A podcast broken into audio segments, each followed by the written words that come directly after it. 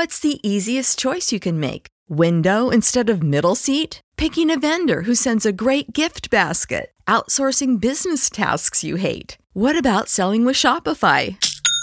Whether you're selling a little or a lot, Shopify helps you do your thing, however you cha-ching. Shopify is the global commerce platform that helps you sell at every stage of your business. From the launch your online shop stage to the first real-life store stage, all the way to the did we just hit a million orders stage? Shopify's there to help you grow. Whether you're selling scented soap or offering outdoor outfits, Shopify helps you sell. Wherever and whatever you're selling, Shopify's got you covered. Sign up for a one dollar per month trial period at shopify.com slash try. Go to shopify.com slash try now to grow your business, no matter what stage you're in. Shopify.com slash try.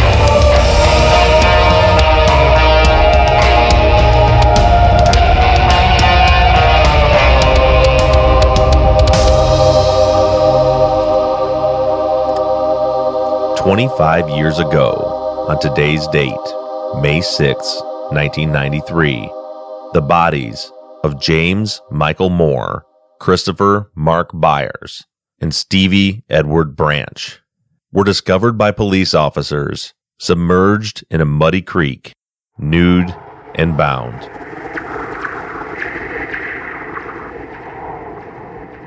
Today's episode of Truth and Justice, and this entire season of Truth and Justice, is all about honoring these victims and seeking justice for them.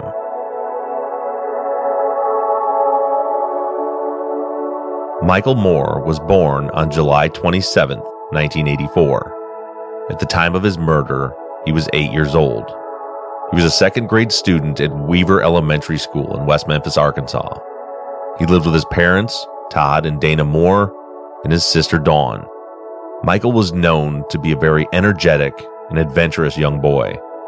He was a leader and not a follower. Michael loved the Cub Scouts. Shortly before his death, he had earned his wolf badge, and on the day of his murder, he went home after school and changed into his Cub Scout uniform. Had he not been murdered twenty-five years ago, today Michael would have been thirty-three years old. As we move on and move forward with our work and investigation into this case, let us never lose track that his name was Michael Moore.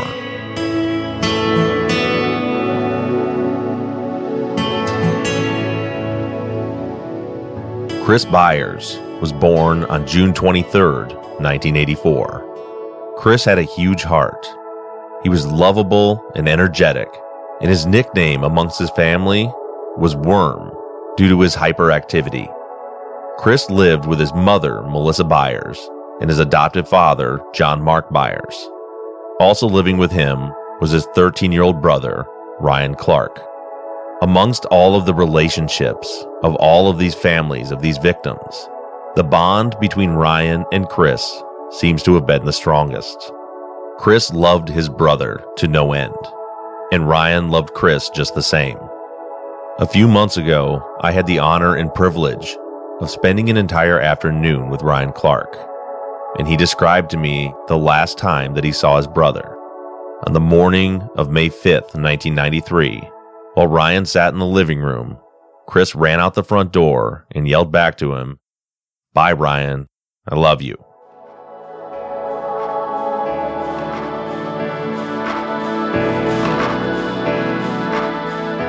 This is the type of person that Christopher Byers would have grown to be, a kind and caring young man. Ryan struggled through telling me the story as he described the sound of the bells that hung on their front door jingling as he watched his brother walk out for the very last time.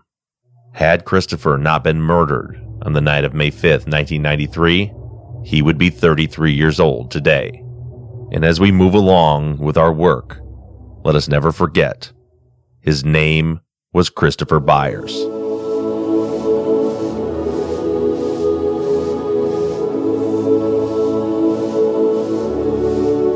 Stevie Branch was born on November twenty-sixth, nineteen eighty-four.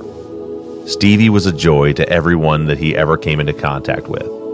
He was known by his bright blonde spiky hair and an amazing smile that never seemed to wipe from his face.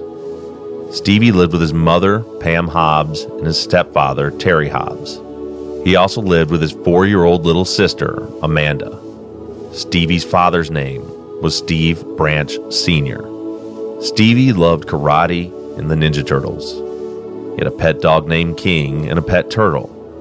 He was an honor student at Weaver Elementary School. And like Michael and Christopher, Stevie had also earned his wolf badge in the Cub Scouts. His murder sent a ripple effect of destruction throughout his entire family. It practically destroyed his mother Pam, which affected his sister Amanda, and his death continues to haunt their family even to this day. Had he not been murdered on May fifth, nineteen ninety-three, Stevie Branch would also have been thirty-three years old today. And again, as we continue forward with our work, let us never forget, his name was Stevie Branch.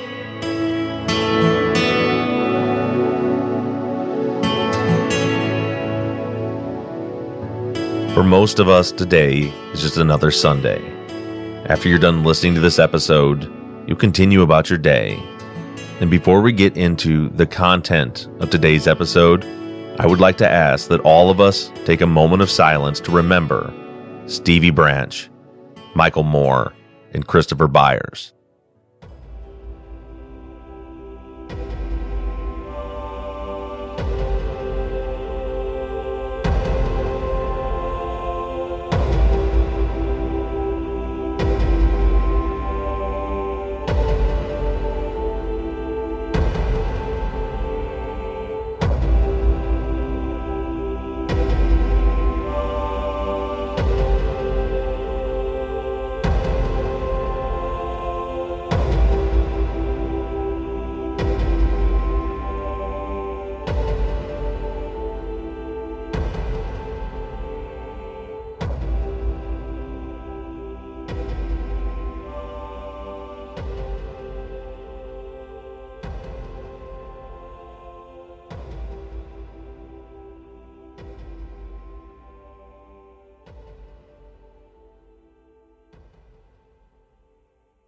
As heartbreaking as it is to remember the forgotten three, we must continue on with our work. I want to take this moment to make sure that all of you, every one of you, understands that our purpose, our mission, is and always has been justice for Stevie, Michael, and Christopher. As we've done for the past several months, and we will continue on today and in the future, we will continue to investigate the case, to seek the truth, and to seek justice. Many of us will disagree, and many of us already have. But my hope is that all of us are coming from the same point of passion, a desire to honor these three little boys and make sure that the person or persons who tragically ended their lives at only eight years old is brought to justice. Many believe that justice has already been served in this case, and many believe that it has not. But what I can promise you today is that the only agenda of the Truth and Justice podcast is to find the truth and bring justice for the victims, for Stevie, Michael, and Christopher.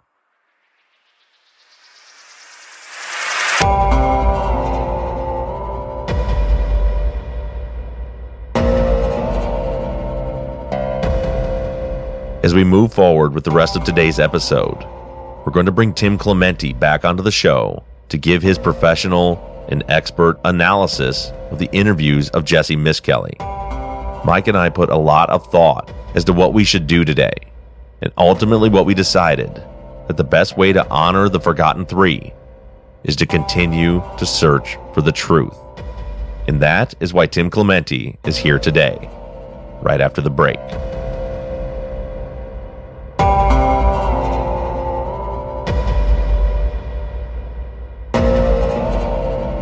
Hello, it is Ryan, and we could all use an extra bright spot in our day, couldn't we? Just to make up for things like sitting in traffic, doing the dishes, counting your steps, you know, all the mundane stuff. That is why I'm such a big fan of Chumba Casino. Chumba Casino has all your favorite social casino-style games that you can play for free anytime, anywhere with daily bonuses. That should brighten your day a little. Actually, a lot. So sign up now at chumba casino dot com. That's chumba casino dot com. No purchase necessary. V G W Group. Void where prohibited by law. See terms and conditions. eighteen plus. Hello, it is Ryan, and I was on a flight the other day playing one of my favorite social spin slot games on chumba casino dot com. I looked over at the person sitting next to me, and you know what they were doing? They were also playing Chumba Casino. Coincidence? I think not. Everybody's loving having fun with it. Chumba Casino is home to hundreds of casino-style games that you can play for free anytime, anywhere, even at thirty thousand feet. So sign up now at chumba casino dot com to claim your free welcome bonus. That's chumba casino dot com and live the Chumba life. No purchase necessary. V G W Group. Void where prohibited by law. See terms and conditions. eighteen plus.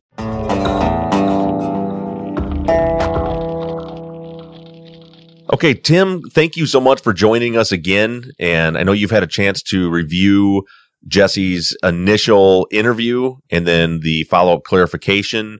Uh, and then you, you told me off the air that you also even reviewed a follow-up confession that Jesse gave after he was convicted. So let's go ahead and get started with the initial interview, uh, and and we'll we'll try to get your take on that if you can break it down. I know that you're not really familiar with the case and know about any factual errors in there, which was kind of the point. Um, so you not knowing what actually happened in the case. Um, I'd like to hear your thoughts on on just the, the the practices of the interview and what your takeaway was from it procedurally. Yeah, from uh, from a couple different standpoints, it's it's really perplexing. First off, I would say that the the beginning, the initial phase of the interview was very professionally done, obviously stating the time and place and who's in the room and the reason for the interview and everything else was done according to book. I mean, that's exactly as it should be done. But then um, at some point in time, it seems like, it sure seems like Jesse is fairly dim-witted. Um, I don't know. Uh, I know they said that they did some kind of a psychological evaluation prior to the interview. Uh, I believe that was on the second one where they said that. And not sure what the findings were as far as I Q level or anything, uh, because it seems like he sure is prompted a lot by the detectives that are interviewing him. And some of that may be poor interview and interrogation techniques where you're asking leading questions. But some of that also may be a result of the fact that they say at the beginning of that interview that they've already spoken to him and uncovered some things that now they want to get his statement on. So it may be that he said things that weren't recorded in an initial interview that they wanted to go back over. And then as they're going back over in that first recorded interview, it seems like Jesse just isn't doing real well, so they're helping him. As far as as far as the facts of the case, I am totally ignorant on what the actual physical evidence found, uh, so I can only go by what I hear in the interview. And what I hear in the interview is it seems like Jesse gives a little bit more detail every time he's prompted and every time he's led with a little more information. And some of the things that change very dramatically are things like the time of day. Okay. Initially, he talks about getting that first phone call at nine o'clock in the morning. Uh, the detectives are clearly confused by this because they're looking for a much later timeline, obviously. And he says something about the kids skipping school, which uh, apparently doesn't jive with reality, uh, based solely on how the detectives handle that. And then in the follow-on interview, the timeline has completely changed to later in the day. So let, let's talk about the the timeline for a minute. You obviously picked up on the fact that the detectives wanted that timeline pushed further back. Uh, is that something that you, you think that could have been a mistake on Jesse's part, that he was confused? Or, or what was your take on, on that shift from nine in the morning all the way to seven o'clock at night? Well, initially I was thinking, boy, they're really pushing this to try and fit this square peg in a round hole. But then as I listen more, it seems like one of the things that's happening is Jesse is trying to reduce his own involvement. He's trying to direct everything on the other two guys and not on himself. And that's that's understandable. It happens all the time. Uh, defendants generally, when they're part of a conspiracy, want to reduce uh, the, the implication of themselves in that conspiracy. So he starts to give a little more information later about himself, and I think what may have been the case on th- at this point in time is that as slow as he appears to be, he might have been thinking of this morning when he talks about him calling me at nine o'clock in the morning and him going right over. He said, because he's confused in his own statement. He says, I told him, I, I told Jason I couldn't go because I had to work, and then I went. And it, it's like, then you went where? To work, or you went and met with them? And then he continues the story as if he went directly to meet with them. So it may be that, you know, you got to understand that in this situation, it's extremely stressful. Here you are, implicated in, in three capital murders and a score of other crimes related to that. And uh, even if he's very slow and not comprehending everything, he's got to be comprehending the seriousness of where he is right now. And so it's understandable that the nervousness would be there, and the, and the uh, you know the jitters, trying to recall things, and you're under pressure. You're you're hit, sitting here across the table from the authorities that have the ability to raise their thumb and let you walk free, or turn their thumb down and put you away forever. So the weight of that certainly is is being borne by him, and that's part of the reason why he might be confused. There's also just his confusion in general. So I, I, I you know, I, I can't say definitively that he's making this all up and he's not part of this, because it sure seemed like there were aspects of that story that sounded very real. Uh, when he's talking about running away and going home, and them wanting to know why he left, and him talking about throwing up because of what he saw, you know, that that part seemed fairly real to me. So. Uh, there may be aspects that he was either covering up for himself or maybe fabricating. Can you can you kind of break down how I do it a little differently? Of course, I know a little bit more about, you know, the, the facts of the case, but that was a huge red flag to me, confusing uh, the, the time of day. You know, we, we weren't talking about looking at a watch and it was, you know, it was four o'clock and not three o'clock, that it shifted from, you know, early in the morning till by the time he's done. It was getting dark when the kids went into the woods, uh, and, and then and then going. You know, I I'd kind of broken down. You know, there were three hundred forty questions the police asked him, and uh-huh. two hundred eleven of them were yes or no. And so I was looking for, you know, what information is coming from him and what information is coming from the police. So, example, the the time that we're just talking about. You know, you heard. You know, he says it's morning, and then and then the detective Ridge continually keeps saying. That night, the, the night when you guys were yeah, in the woods. Yep. Yeah, I cl- clearly picked up on that, and that's very leading. But it again, we don't we don't have the vantage point of having heard his initial interview when he's first brought in, because they say we've already talked to you, and there were some things that were developed that we want to explore now. So we don't know what he said initially, and you know that's that would be the probably the most important interview, but. Again, based on the intellect of, of Jesse, it would not be out of the ordinary for him to be com- completely confused on, on timelines. Did I go to work that day or didn't I? You know, maybe they called him right when he got off work and he's thinking it was first thing in the morning. Maybe he was taking a nap. I, I don't know. But there's a lot of things that could cloud that memory, because it's either first thing in the morning or it's first thing after work. It's one of those two things. Apparently, that's true, if this is at all a true story. So for him to confuse those things, I, Bob, I don't think you or I would confuse that kind of a detail if we had to recall it, some major incident. Like, what time of the day did the nine eleven attacks happen? Mm-hmm. There's not a lot of people in the world that wouldn't be able to tell very close to the hour of the day, because it was a vivid memory for virtually all of us. Where were you when you first heard about it? You know, I, I can recall that in explicit detail. This is a horrific incident that, if it's true, if he was a part of it, made him run away and puke. And I've never experienced that in my life. I mean, I've been on grisly murder scenes. I've been on mass bombing scenes where there are hundreds of scattered bodies and pieces of bodies. And I've never been in a situation where I got sick, that it upset me so much that I vomited. Um, so so the way he's telling that story, first of all, it, it would it's it's a little bit of a, um, a reveal and an embarrassment to say, you know, I threw up. I, I because of what they were doing, it made me throw up. You know, I got sick. And so that detail, that in and of itself, I if I were making up that story, I would not have put that detail in, because it wouldn't appear to me that I would throw up in that situation, because I've never been in anything like it. So what is it? You know, could it be that they tortured and killed animals before in these rituals that they talk about, and he threw up after one of those, and he's recalling that? I, that's possible, I guess.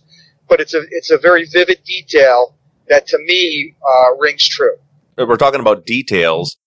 Did you one of, one of the big questions that, that I've been posing to people after this interview, and I'm curious as to your take on it, is did you pick up on any any actual information about the crime that came from Jesse and not the detectives? Uh, the the part about them raping and sodomizing the boys came from Jesse, because he says he says it right away. He started to screw with them. Right. You're, yep. The detective dig, digs in a little more on that, and then uh, you know they, they're asking him if he knows what a penis is and and what what they were doing, and he he repeats over and over and over again about the two specific boys out of the three and what the two other guys did to them, what he saw, what he didn't see, what he thinks they did, what they did after he left, you know, all of that. But uh, the the sodomizing and the raping, it seems like that was uh, something he brought up that they did not drag out of him. Right. They dragged detail out of him, but but he gave that up. And I, again, I don't know if the physical evidence, the, the status of the bodies, uh, corroborates uh, the way he's describing things. Right. Well, and so so now that you've already analyzed it and you picked up on that, I actually have in my notes the the single piece of the single detail that he described himself was the sodomizing, and that was one of the bigger conflicts with me, because none of the boy, the, the medical examiner, the medical evidence proved that none of the boys were sodomized. Okay. So how does that, I mean, does does that affect th- things with you, if you knowing that, yeah. that that's a factual error? Yeah, if it is a factual error, or if it's conclusive that there was no attempt and and nothing was ever done to them. Now, were they or were they not found naked? They were found naked. Okay, and had they been in the water, or were they found in the water? They were found in the water. Okay, so that was something that that uh, that was at the end of the uh, last interview where there was more information on that. But the the sodomizing, you know, disgusting as it is, uh, listening to that, trying to comprehend how that physically took place, it's it would be a tough act to carry out under those circumstances, I think. Mm-hmm. I would I would imagine there would be, if they had attempted penetration in any way, there would be some kind of physical marking, some kind of physical scarring left by that. Mm-hmm. So that's clearly a conflict between what he's saying, and again, he volunteered that, they didn't. Now, you're saying there was no there was no anal penetration, no oral penetration, nothing? Well, any- we there was no anal penetration.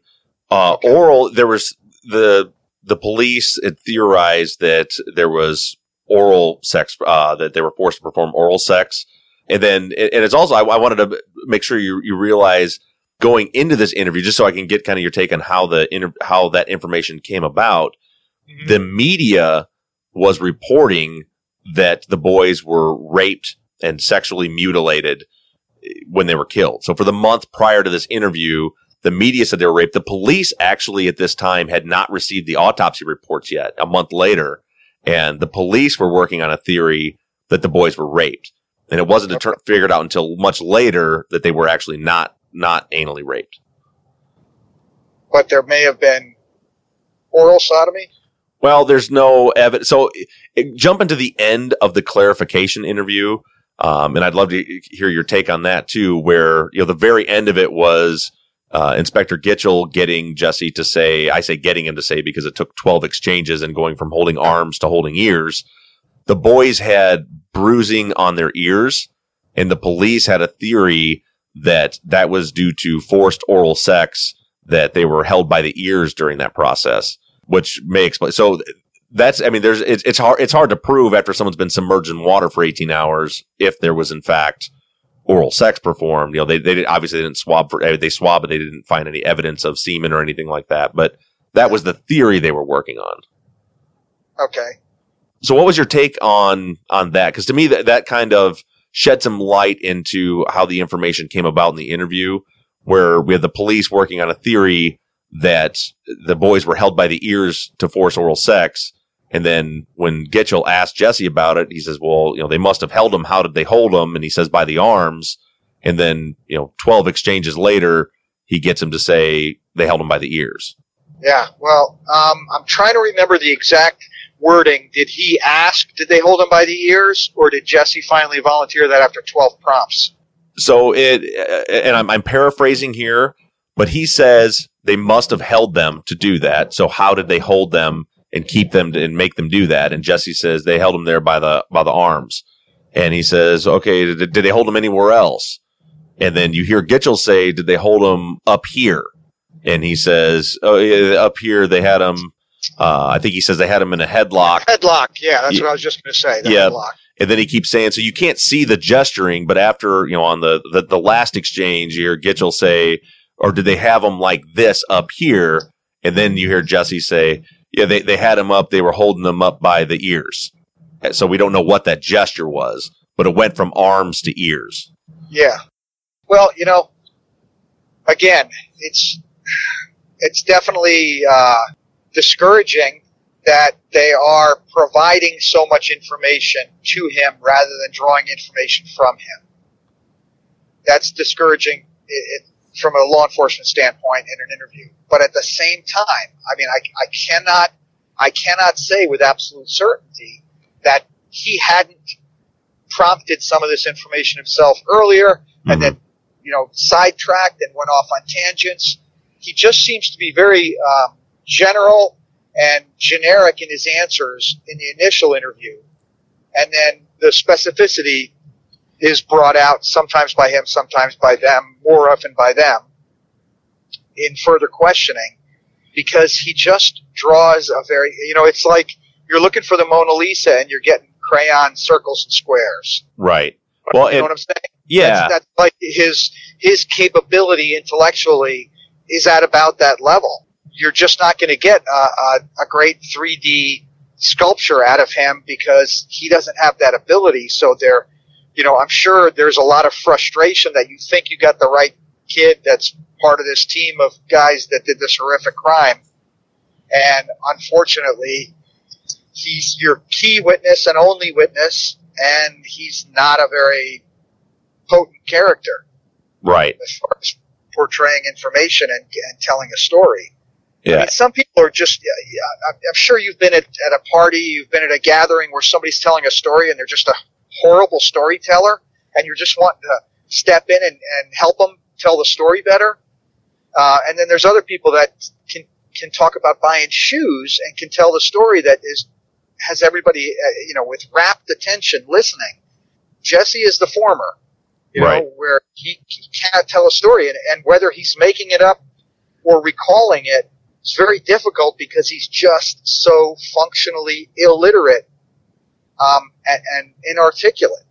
Right. And to, to kind of answer your question, you mentioned earlier you didn't know what his assessment was. So to, to answer that, he was given over the course of a couple of years of one right before uh, the trial, four different I Q tests, and, he, and his scores ranged from sixty-seven to seventy-three. And, okay. the, and the doctor that assessed him said that he functioned um, as, as far as reasoning on the level of a six or seven year old child. Yeah, that's that's not surprising at all. So trying to ask a six year old to paint a picture like that and recall things. And if he's at the mental ability of a six-year-old, then the trauma and the horror that a six-year-old would feel is what he's feeling at that time and at the time of this interview. So is it something that he, you know, is he capable of reading the newspapers? Is he capable of recalling what he sees in the media? Possibly. And maybe that was horrific enough that, you know, he thought his friends did it. And so it, you know, it compelled him to, to tell this story. But the question I have is, is how did he come to the police attention? attention? How did we get to the point of him being interviewed? Do you have any idea what the investigative steps and what uh, evidence might have led to him being brought in and being questioned? Yeah, so originally, two weeks before this, he had called the police uh, because he was with some friends near where the crime scene's at, and there was they saw him and his friend saw a grown man chasing some little boys, and then the man came up to them and asked them if they wanted to come back to his camp in the woods and and have a drink with him. And so they called the police because they were afraid, in his interview, that he was afraid that this guy might be the killer. And the police ended up going and interviewing the guy. They later cleared him. So that kind of put him on the radar. And then also there was another woman who, and it's, it's a long, convoluted story, but uh, she was, I'm using air quotes, helping the police try to get to the main suspect, whose name is Damien Echols. Uh-huh. And she said, she told the police that she knew this kid, Jesse Misskelley, very well. He babysits her kids. He knows, you know, she knows him very well. Uh, and he knows Damien. So she used Jesse to connect her with Damien. So this interview on this day began with him coming in, as what he said in a later interview was they told him he was coming in to talk about the guy that he saw that he had reported to the police weeks before. Then it became about Damien. And then by the end of the end of the interview, he was confessing that he was actually involved in the murders himself. Yeah, see, now that would be... Boy, do I wish that was uh, recorded and we could be listening to that. Right. Yeah, um, me too. Because that would be telling. Because, you know, again, the, the fact that they're doing a follow-on to try and draw information from what is the equivalent of a six-year-old, it's understanding that there would be leading questions. Because it's a completely different uh, type of interview when you're when you're interviewing a child or somebody who doesn't have the capability that an adult has. You know, he's eighteen years old going on seven. That's so that changes the whole, you know, the whole aspect of how things are handled. And again, I, I, I I'm torn right down the middle on whether th- he's guilty or innocent on this. I can't, I can't find definitively in either direction, because although there's misstatements and there are things that are factually in error, it's possible that I, I'm, I, I'm not trying to make excuses for him or for the investigators. I'm just throwing out what things I believe are plausible based on what I'm hearing and what I heard in those interviews. And one of the things that is plausible is if this is in the press for a month that, that they were sodomized and raped. And if he was in fact there, but turned his back to throw up, ran away a couple times and came back, whatever the case may be, he's filling in the voids from what he didn't see with information he's reading or hearing. That's possible. Okay. It's also possible he only read those stories and that his friends, Damien and Jason or whatever their names are, just are a couple of really bad, bad eggs, and, and he's afraid of them and thought maybe they did it, or maybe they joked around that they did it. You know, and so mm-hmm. then he, he extrapolated from there with the information in the press and ends up, you know, sowing this tale to the to the police. Sure. And to give you a, a little more of the full picture um, leading up to this, so he, he went into the police station at ten in the morning. This interview happened at two forty-five in the afternoon. In the middle there, he again, they first started talking about something else. Uh, he was actually a minor. They called his dad. His dad gave him permission to talk to him. He, yeah, he had just what, about to turn eighteen, right? Yeah, I think so. Yeah, he was seventeen, close to eighteen. Um, I think he said his birthday was July fourth. Yeah. Yep. So he, um, they talked to him about the other issues. Then they started talking about Damien, and then, then he, you know, he denied knowing anything about the crime. And then they gave him a polygraph, And in the polygraph, when he got done with it, he came out and the detective that administered it told him that he failed the polygraph. And he, it's written in the report. He put, quote, he's lying his ass off. According to Jesse, they told him, we know that you know you did this because your brain told us you did this. Um, as it turns out, just as a, an aside, but just so you kind of have an understanding, because I don't know how you feel about polygraphs, uh, Warren Holmes, who's a world-renowned polygraph expert, examined the charts and determined that he showed no indication of deception during the during that polygraph. Uh, the only thing where he showed deception was a question about whether he had used drugs before, and he said no.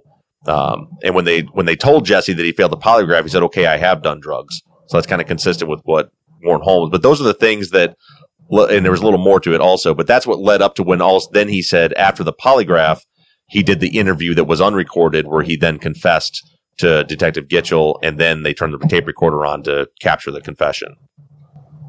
Yeah, that's, I mean, polygraphs are, are there's a reason why they're not uh, admissible in court in most cases, um, because they, they're ineffective generally with false positives, not the other way around, uh, because it's, it's, it's, it's a, it's a very rough uh, analysis of just emotional response to stimuli, the stimuli being questions.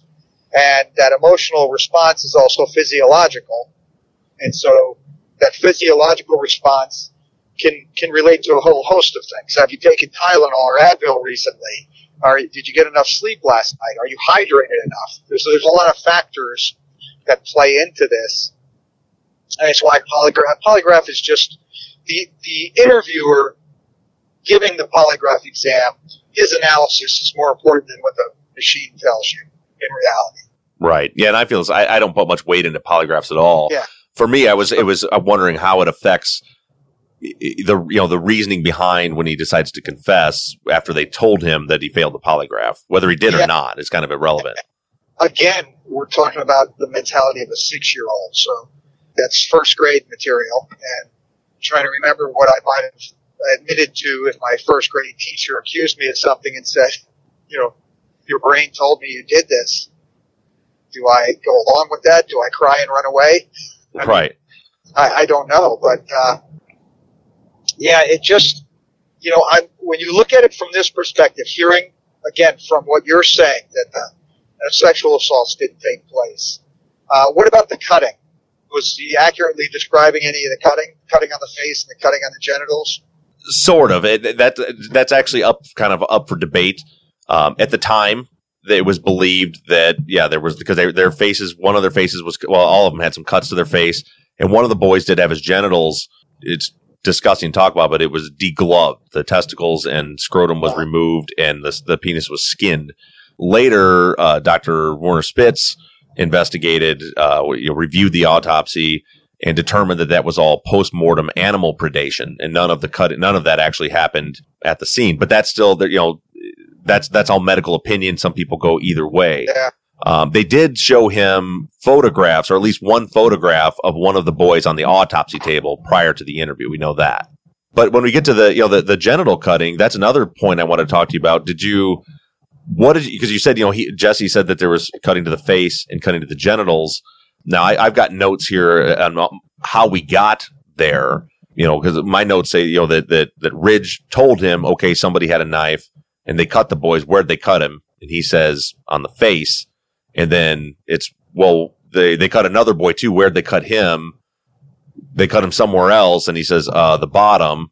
Was he face yeah. up or face down? He was face down. Well, there's, you're sure, and then you hear Gitchell say, did they cut him right here, like in the groin area? Yeah, that's where they cut him. You know, yeah. Again, did that information come from, because that's one of the things a lot of people will say that, well, he knew about that. I mean, it was in the press that they were sexually mutilated, but not to that, it didn't explain it. But, you know, they, that, that he knew that. How can he know that?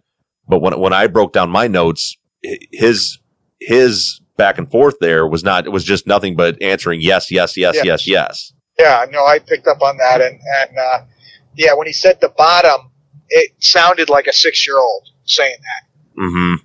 That's an expression that a, that a, a small child would use.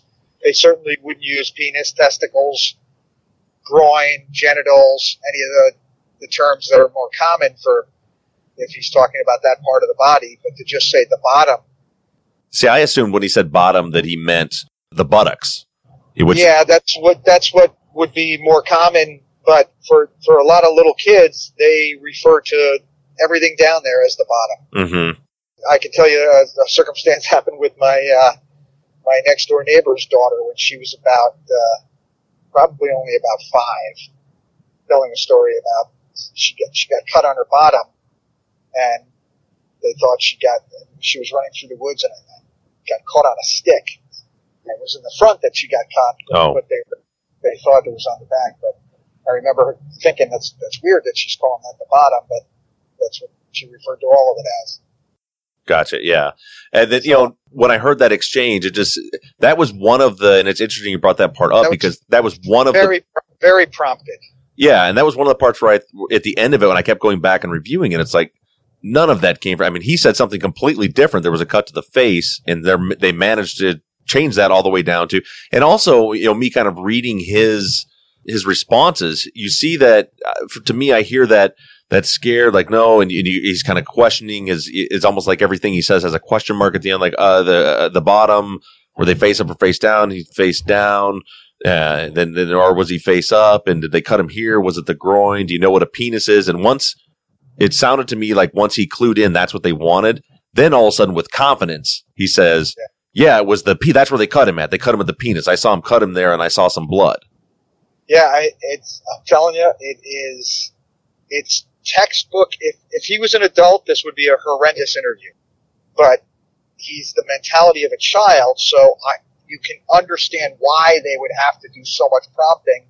But again, that's only if he volunteered some of this stuff initially. Right, and that's one thing I wanted to clear up, exactly what you just said. So yeah, if he did not, if he just said, I was there, I saw him, and then they stopped and said, okay, let's record this, and then all of this was prompted, that's a whole different ballgame. If, in fact, though, he said, I was there, they they they had sex with those boys, they cut those boys, and, and they put those boys in the water. If that's what he said, and then they said, let's do this interview, you know, and record it, whole different ballgame. It's a whole different world. Right. So I don't know what he initially provided and they were trying to draw back out of him, or did they draw it all out of him? Right, and that's that's what I wanted to make clear. The leading questions are understandable if you're trying to get him to repeat something that he already said. Yeah, to get more information from what he already said. But if the, if there was no initial statement that gave any detail at all about this crime or his potential involvement with these other two guys in the crime, then this seems like a textbook example of just leading questions and finding answers that you already know yourself you want to hear. What did you make of, I'm curious on your take of when they asked him, number one, when they were asking him to describe the crime scene. Now, there, now he had some some pretty big factual errors there.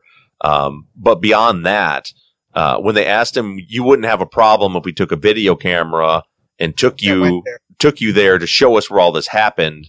What did you make of his response and demeanors there? What was his actual response? It was very hard to hear. His, his actual response was uh, uh, he was real quiet, and then he said, "Not." He mumbled real quietly under his breath, "Not that I know of." They had him repeat it, and he said, "Not that I know of, I wouldn't." And then he said, "But I, I haven't been there. I went there three days later, and I haven't been there since." Yeah, the recollection of uh, you know which side of the r- creek were you on, the Memphis, West Memphis, the Memphis side, or the Blue Creek, or whatever mm-hmm. it was, your town. Um, He did answer that once or twice pretty specifically. They were on this side, I was on the other side, looking down the embankment at them. Right. And, and then that, that aspect seemed to never come back again in the storytelling. Right. Well, and that was another point, and I think I had pointed that out in our analysis, was the point that he was on top. You know, when they're asking him, so where yeah. were you at, this side, that side? And he said, oh, I was on this side. And he said, okay, there's a there's a, there's a steep embankment there. Were you up on the bank? And he said, yeah, I was up there on that. For me, it was like that was a, a description he should have been able to give where he was standing, but they had to tell him, and then him, yep. yes, that's where I was standing. Exactly. I know that's there was there was a ton of leading stuff, and again, I, the, the first of all, a video would have been so much more helpful to see sure. and see some of the nonverbals. But again, the nonverbals are not going to be very accurate because of the mental state of him. If he's got the mentality of a six-year-old. First of all, I have to go back to that the woman you said that initiated this, that uh, first g- gave up mm-hmm. Jesse. Yeah. Uh, the fact that she has Jesse babysitting for her children. Yeah, well, lots of people in the he was known to babysit a lot of kids and the children, and then in the trailer park that he lived. With a mental capacity of a six-year-old. Yeah, yeah. Apparently, they well, you know, they all said that he got along really good with the kids, but that's understandable. Yeah. Because he was he was about that mentality. Step into the world of power, loyalty, and luck. I'm going to make him an offer he can't refuse. With family, cannolis, and spins mean everything. Now, you want to get mixed up in the family business. Introducing The Godfather at Chumba Casino dot com. Test your luck in the shadowy world of The Godfather slot. Someday, I will call upon you to do a service for me. Play The Godfather, now at Chumba Casino dot com. Welcome to the family. V G W Group, no purchase necessary. Void where prohibited by law. See terms and conditions, eighteen plus. It is Ryan here, and I have a question for you. What do you do when you win? Like, are you a fist pumper? A woohooer, a hand clapper, a high fiver. I kind of like the high five, but if you want to hone in on those winning moves, check out Chumba Casino. At Chumba Casino dot com, choose from hundreds of social casino style games for your chance to redeem serious cash prizes. There are new game releases weekly, plus free daily bonuses. So don't wait. Start having the most fun ever at Chumba Casino dot com. No purchase necessary. V G W Group. Void where prohibited by law. See terms and conditions. eighteen plus. Let's hit on real, real quick, Tim, because now that you, like I said, you've heard the interview. Some of the, the areas that were some pretty glaring factual errors that you might not be aware of, because I want to kind of know what your, what your take is on those. So one of them was the bindings of the boys. So okay. The boys were found bound.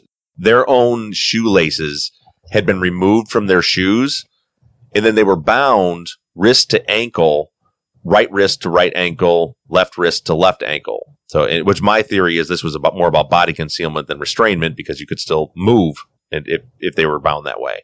Um, and so Jesse's description after, again, Ridge told him that the boys were bound, Jesse describes just their hands being tied. And I don't know if yeah. you ca- if you caught. Why, yeah, why weren't they able to run? Why couldn't they flee? Right. Their hands were tied. Well, they beat them pretty bad, he said. Right. And he never did. So, and then he also describes the boys, uh, one of the boys, Michael Moore, running after he was bound.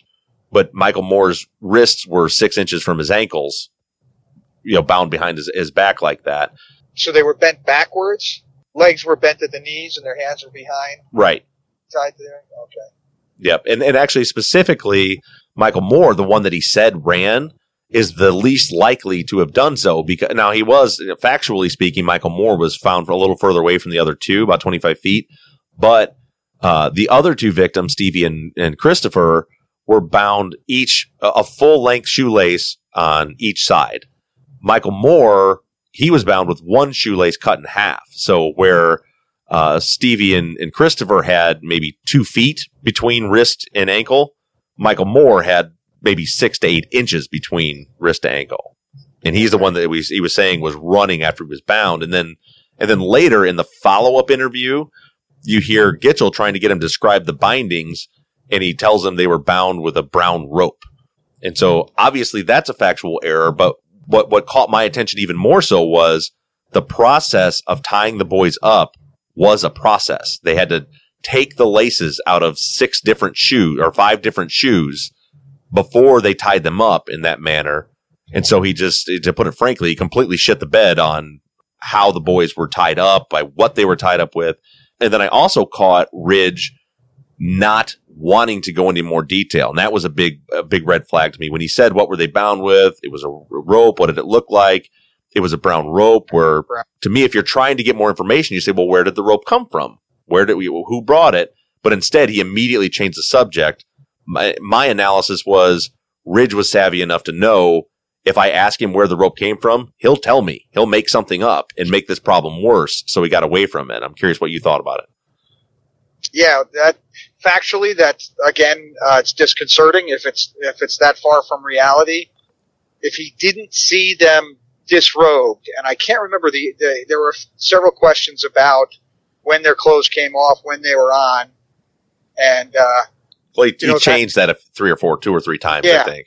Yeah, he did. And so again, I'm trying to look at this as objectively as possible. What does a six-year-old describe a shoelace as? A brown rope? I don't know. Were they brown shoelaces or white sneaker laces? Uh, again, big difference visually, because kids tend to generalize in their answers.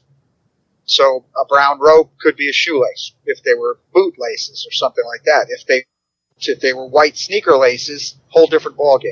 Well, that they were again, two two of the shoes had black laces from sneakers, and the other one had white laces from sneakers. Yeah, so brown doesn't even come to play visually in that. So it uh, seems like that was uh, leading questioning that led to a dead end, and that's why the questioning ended there. Right, and that was one of the biggest issues I had on a factual basis, where, number one, Ridge had to tell him there was bindings. Number two, he'd only described their hands being bound. And number three, he said they were able to run with the bindings on. And then number four, he says they were bound with a black ro- or a brown rope rather than shoelaces. And he never describes the process of taking the shoelaces out of the shoes. Yeah. It's just, I find it hard. You know, it's, it's one of those things where, you know, I'm always looking, like you had said earlier, where are they trying to minimize their involvement in that particular detail? The material they were bound with doesn't change his involvement at all. He's just wrong about it. And it, some of this may be he's trying to please the interviewers. You right. know, a lot of it is, again, you're talking about a six-year-old mentally trying to please the authorities that are sitting across from him. Yeah, well, and, and that's how I took the, the whole... whole is the whole, yeah, that's the question. At what amount of it is the whole thing about trying to please the authorities? Right, because that was my take on, you know, what in every exchange, and when we broke it down and looked at every bullet point, okay, here's a a point of evidence that he's supposedly giving them, and then we would isolate that and look, like, where did the information come from? Is he providing it? Is it just, is he just agreeing with them? Does, and, and the other thing is, does he ever disagree with them? And and I, I don't think he ever does through the entire interview, maybe once he, or twice. He never, yeah, he never corrects them. That I'm aware of. He, he never says, no, no, no, it was, it, it's always them steering him down a path. Right. You yep. know, literally, even with the path, where he talks about what's it like, and is there a path across there? Yeah, a path. Exactly. Yep, that was that was one of the exact points that, that I pointed out again, that he should, you know, you'd think he'd at least be able to kind of vaguely describe the crime scene, and then, but they have to tell him there's a path. He repeats there's a path. He still gets it wrong because he says that the path leads out to the road, which it doesn't. It leads back to the pipe bridge, which he doesn't seem to even know is there. He doesn't, you know, he knows they laid their bikes down, but doesn't know where they laid their bikes down. Well, he doesn't know where they laid them down. How does he know they have bikes? There's, you know, there's lots of those issues. And one of the, and we're we're getting kind of long, uh, and I don't want to keep you too long, but one of the big issues that I that I found was he's he's admitted that he was there and participated, and the boys were killed. When asked how they were killed, he says that he saw them kill Chris Byers first by saying they held a ha- strangled him with his hands, and then changes it to they held a stick over his throat and strangled him with a stick. The huge issue there is none of the boys showed any signs of strangulation. None of them showed any damage to their throat, their hyoid bone, nothing, none of that. The cause of death was drowning.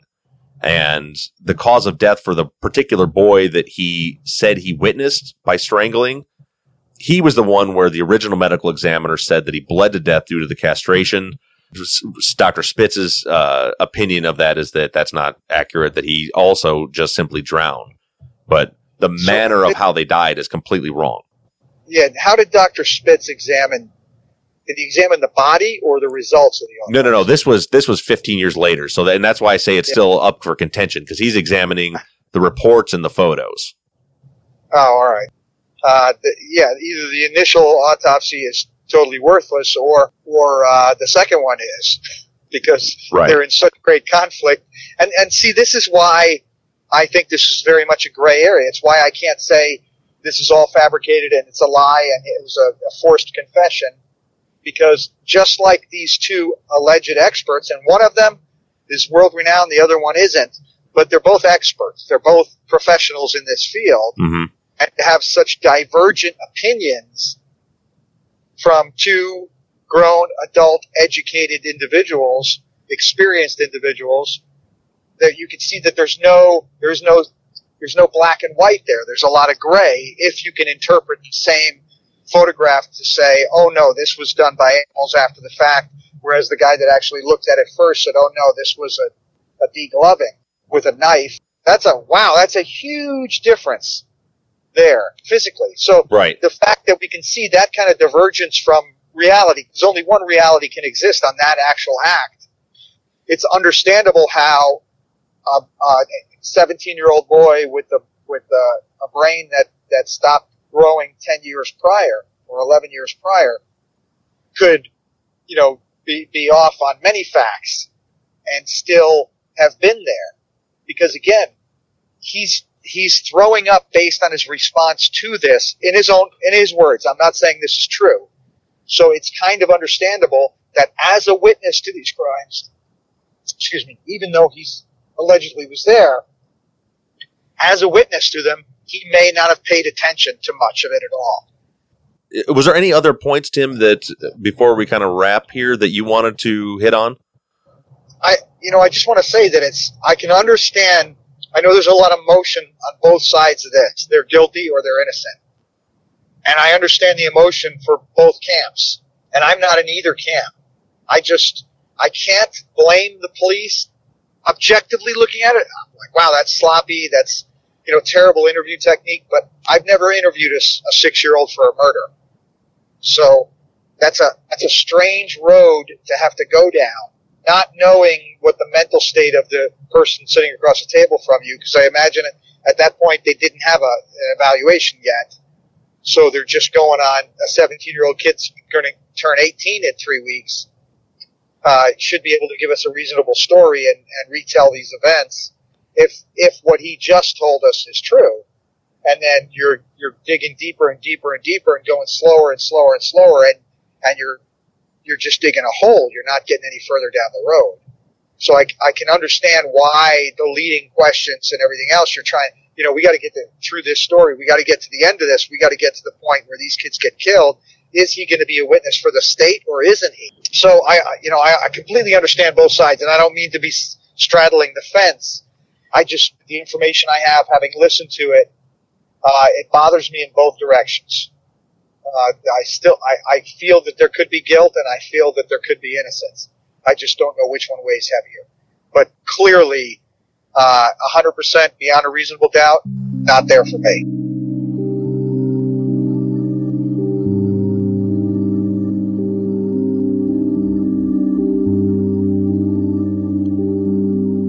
All right, well, let me first apologize to all of you for the sound quality, and hopefully we're able to clean that up for you a little bit. But as you guys know from Friday Follow-Ups episode, I had to go to jury duty this week. That's when we were supposed to record this interview. We had to reschedule. And unfortunately, the only time when we could both talk was when Tim was on his way to Nashville to CrimeCon. So he's in his car, and like I said, we're doing our best to clean that up, but at this point when recording this, I don't know how that's going to turn out. So hopefully the audio quality wasn't too bad, but that's why. Now, moving on to the content of what Tim said, I think that we are going to have a very interesting discussion in the Friday follow-up. I'll be honest with you, I was very surprised at Tim's take on a lot of this. To me, in my opinion, the actions of the detectives in that interview were inexcusable. And Tim, as you heard, didn't quite have that opinion. He said, you know, it depends on, it was sloppy interview techniques. But one thing that maybe we haven't considered is that Jesse maybe had already provided some of that information in the pre-interview. So with that, I don't want to comment any more on this. I want you guys to be able to absorb that and listen. There have been several other experts that have commented on this interview, but Tim, again, being completely unbiased, doesn't know the case. That's his opinion. So let's talk about it later this week in the Friday follow-up.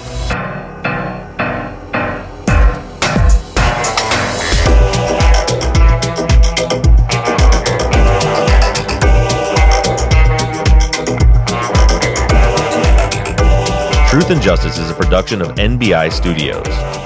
Michael Bussing is your executive producer, and Shane Yoder is our sound engineer. All music for the show was created, composed, and scored by Put Them In A Song dot com, who also mixed and mastered this episode. And Shane Yoder of Put Them In A Song dot com designed and created our Season five logo. A special thank you to Katie Ross of Created In Tandem dot com for designing, creating, managing, and maintaining our website. And also a big thank you to our transcription team, Sarah Mueller, Anna Dindorf, Britta Bliss, and Stephanie McConnell. And as always, thank you to all of you for all of your engagement and support. If you like the show and you'd like to support us, you can do so in a number of ways. To financially support the show, you can go to patreon.com slash truth and justice. On the Patreon page, you can pledge as little as one dollar a month, and we also have reward levels on the Patreon page that include access to the behind-the-scenes videos of the taping of our Friday follow-up episodes, Truth and Justice Army t-shirts, Truth and Justice hats, and even the opportunity to co-host one of our Friday follow-up episodes. You can also help us out by going to iTunes and leaving us a five-star rating and review. And lastly, you can always support us by supporting the companies that sponsor this program. But the most important thing that you can do is engage in the investigations.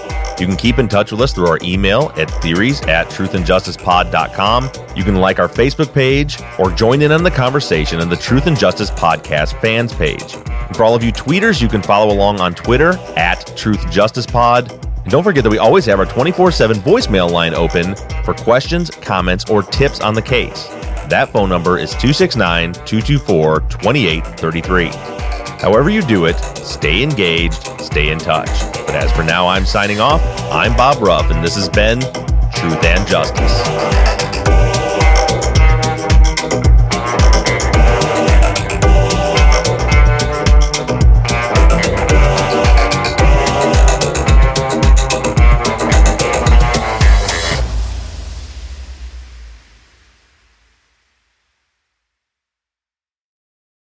You've worked hard for what you have, your money, your assets, your four oh one k, and home. Isn't it all worth protecting? Nearly one in four consumers have been a victim of identity theft. LifeLock Ultimate Plus helps protect your finances with up to three million dollars in reimbursement. LifeLock alerts you to identity threats you might miss, and if your identity is stolen, your dedicated U S-based restoration specialist will work to fix it. Let LifeLock help protect what you've worked so hard for. Save twenty-five percent off your first year on LifeLock Ultimate Plus at LifeLock.com slash aware. Terms apply. Don't you love an extra one hundred dollars in your pocket? Have a TurboTax expert file your taxes for you by March thirty-first to get one hundred dollars back instantly. Because no matter what moves you made last year, TurboTax makes them count. That means getting one hundred dollars back and one hundred percent accurate taxes, only from Intuit TurboTax. Must file by three thirty-one. Credit only applicable to federal filing fees with TurboTax full service. Offer can be modified or terminated at any time. Don't you love an extra one hundred dollars in your pocket? Have a TurboTax expert file your taxes for you by March thirty-first to get one hundred dollars back instantly. Because no matter what moves you made last year, TurboTax makes them count. That means getting one hundred dollars back and one hundred percent accurate taxes, only from Intuit TurboTax. Must file by three thirty-one. Credit only applicable to federal filing fees with TurboTax full service. Offer can be modified or terminated at any time. Purchase new wiper blades from O'Reilly Auto Parts today and we'll install them for free. See better and drive safer with O'Reilly Auto Parts. Oh, oh, oh, O'Reilly Auto Parts.